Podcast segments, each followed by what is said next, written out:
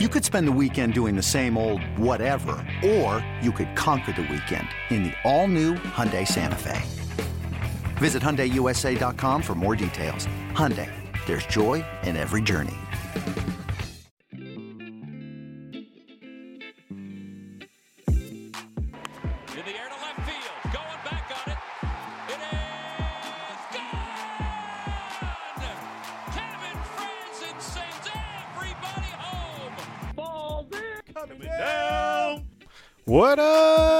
And welcome to another episode of Pine Tar for Breakfast. I'm your host, Kevin Frandsen, and we're just coming off a 7 2 victory for the Fighting Phils here in Milwaukee. What a day for Jake Arrieta. He was special, and Andrew McCutchen continues to stay hot. Rhys Hoskins, another homer. JT Realmuto, a homer. Cesar Hernandez, a homer. What a just phenomenal day. But for me, the the best part of the day was the 30 minutes I spent with Bob Uecker today, the legendary Hall of Fame broadcaster Bob Uecker, one of the funniest human beings I've ever met in my life, and the stories that he tells. So, interviewed him. I want to give you the whole thing because for me, I love greatness. I don't know about you guys. Yeah, I love greatness. And so, if there's going to be greatness and there's going to be broadcasting, it's Bob Uecker. That's me. Anyway, here it is. All right, I'm sitting up in the booth here at Miller Park with the legend himself, Bob Uecker. Bob, how are you? I'm doing good, Kev. Nice to see you again. Well, it's, it's nice to be seen, especially by you. That's and, okay. and and you see, uh, we got some good talks in yesterday and some good stories about Gary Matthews Sr. uh, and Sarge. So, anything you want to say to Sarge? I'm sure he's listening today. I know he's listening. He always listens. He's one of my favorite people all time. I mean, this goes back to his playing days, um, and and then of course he was one of our coaches for a while. His days in Chicago, his days in Philadelphia, um, some of the shows that I did with him while he was with Philly. some of your pranks. Yeah, he had. Yeah, he had. He, we well, we had a lot of pranks with with Sarge, and he was one of those guys that, you know, you you took an immediate liking to because he was so easy to pull stuff on, and um, you and I were talking yesterday about a particular incident here where we put.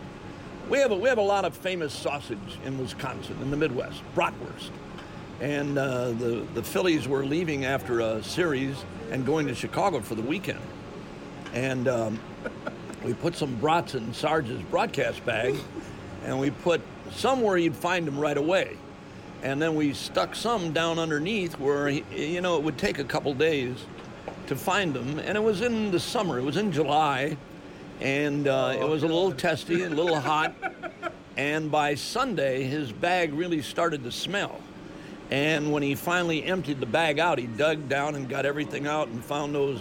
The brats were half cooked in there. That's how hot it was. but he called. He called us here, and he was he was very upset. He was he was upset that we we uh, we put those sausages in his in his broadcast bag, and and he didn't find them for three days. It was good.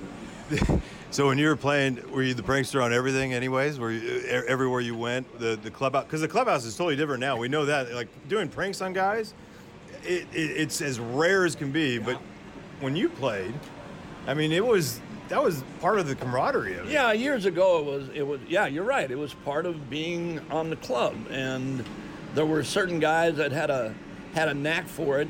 Only at the urging of other players though. I mean it was never something that you did on your own. It was always there were a couple other guys involved, but there was there was the one guy that had to actually actually do the do the deed, whatever it was. But yeah, that but but even today, Kevin, these guys these guys do some they do some pretty good stuff today, you know, with players or with uh, I mean I'm I'm fortunate they they still treat me like I'm one of the players, right? Like I'm one of the guys. So I'm uh, I'm on some of the stuff too. I mean it, it's but but that's what it's all about. You know you know how much dead air time and dead time we have to kill here. So you got to do something, and as long as it doesn't get out of hand, I mean it's it's it's pretty funny. And you I know you've been involved in some of this stuff. You have to be. part of it. It started here, and it wasn't with me, but it was. It just got me thinking about so many different ways. And Bonds took a, a one of our interns. He had started kind of running his mouth a little bit. 06, first time here, Pfister Hotel. Well, he stole his, his key. The next time the kid came in his room, 32 alarm clocks set all at different times, all throughout the kid's room, and he had no idea, and they went off. Next day at the field, it, his eyes were just like, "Did you get any sleep?" Yeah, but that's that's what it's all about, though. That's that's what makes everything like that so funny. I mean, now I'm now I'm going back to my time uh, as an active player, where you had access to anybody's room you wanted. You could walk up to the front desk, and you could get keys anytime you wanted, and that that was a common that was a common thing for anybody to go up and short sheet a guy or put stuff in his bed, put put hamburgers, hamburgers You and the food. in in their bed. Yeah, but put them down, you know, around the bottom of the bed where they get into bed. They don't see them right away, but they get in there, and then your feet are touching something really ain't ain't, ain't supposed to be in there, you know. But that that that was all part of it, Yeah. though. That that that stuff was pretty much every day, and long, as I said before, as long as it didn't get out of hand. Yeah. I mean, it was okay. I mean, going back to going back to my days in Philly, I I did a lot of stuff. We had a, we had a lot of good guys on that ball club when I was there. Guys like Richie Allen, Johnny Callison, and Clay Dalrymple. I mean, we had we had some we had some really good guys. So that was that was a common thing, you know, short sheeting guys, messing with guys' uniforms. I mean, you know, putting a bacon strip down the back of a guy's leg on his uniform. You know, it didn't look very very appetizing. Uh, uh, stuff like that, where the guy'd walk out and somebody, God, you gonna wear those? and until he took them off and saw what it was, you know. but but all all that stuff, Kev. I mean, it still goes on today. You you're around it all Yeah, the time. oh, You know. Oh yeah. Um, and, it, and it's But it's it- not it's- a. It's funny, but I feel like the more people that are involved is the that, that that's where the prank is made. I mean, the one-on-one thing is okay. That's like there's a personal v- vendetta somewhere, but when it gets to be like five or six people in on it, that's when it starts to get like really enjoyable because the stories are there. The, Yeah, the, it- the stories never change. No, it, it's it's more enjoyable because there's more people involved that know what's going on, and are part of it and can fake whatever they have to fake to be involved, but continue to to let the person you're you're pulling the prank on that I had nothing to do with it. That's I, I have no idea what's going on. You know, you uh, ask somebody else. I don't know nothing. But that that's all part of that stuff, though. You know that. Oh yeah. Hey, with with this 2019 Brewers and, and, and seeing now uh, the defending MVP, the reigning MVP, Christian Yelich, and what he's doing, what comes to mind when you see what he's doing on a, on a night in night out basis? I wish. I wish. Really, that you could have been, as a player, been even anywhere close to what he's doing. And I mean, there's been a lot of great players that have come through Major League Baseball. You know that. And guys who continue to amaze. But him, watching him on a daily basis, it's not where you, you, you know, you see a guy last year and then you don't see him for another three or four months um, as a player. Him, he does it every day. And it's not only against righties, Kevin. He hits left-handers. Just, I mean, guys who really throw hard and have really big breaking pitches. He's right on them too, and he's one of the one of the best guys that I've ever been around in my whole career. He's never he's he's not an I guy. He's a we guy. Everything he does is we. I don't care what he does. It's always we. If he wins 10 games in a row with a home run, it's we did it. Mm-hmm. And that's the way he's been since he got here. You know, I, I, I've known him since he came to the big leagues. But when you're around him every day on a, you know, on an everyday mm-hmm. basis and you, you get a chance to see what he does and see how he acts, he's, he's a perfect guy, really. When when I look at him, he, he's there's very few guys that you're like, man, I just hope he's on a winning team. You know, like Mike Trout comes to mind, number mm-hmm. one. Yep. Number two is always Christian Yelich. Yep. Because of what he did in Miami. Like, do you do you have that sense with certain guys around the league? I mean, and you're happy when Christian came over here because you're like, he's coming to a winner because mm-hmm. there's something brewing here. Yeah, I mean, you mentioned Mike Trout. I mean, I wish I had a chance to watch Mike Trout play more than I do. I get to see him in the spring or when we do interleague stuff. I mean, I don't know how you can be better than Mike Trout. And all these guys, these guys that are up in that particular area, um, each and every year, and every club's got one. I mean, the guy you got here in Philadelphia, Bryce Harper, once he gets himself going, and I know that he probably got a lot of heat on him, pressure on him, but once that guy gets going, I'll tell you what, he's really good. He's really good, and I like to watch him play. So that tells you how good he is Mm-hmm. because he's with somebody else. But I love watching that guy play. Everybody that, and- and you you've been there, you've done it. Everybody that gets that label, if you if you're good enough to pick up that label, and it stays with you. Today's today's game has changed a lot than what we knew, or I mm-hmm. knew anyway, back in the 50s and 60s.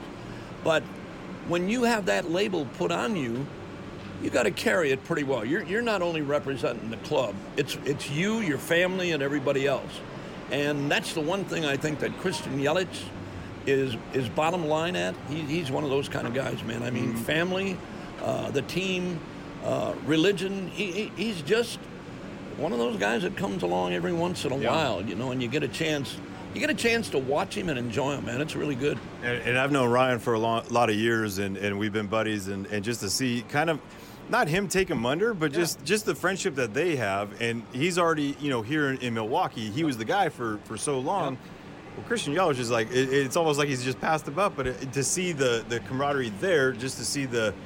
You know, I, I was telling Ryan, uh, what still impresses me is that he's at, at his MVP, you know, deal at, at, at his house I- instead of being away and you know no one sees him, he was right there by his teammate's side. I mean that, that that's something that's special around here. Well, I, I think when you gravitate to somebody the way they do, and they include other people in their in their circle of friends and people that they help. Well, they're California kids. Yeah, well, expect, you know? no, really. I, I, I went out to their.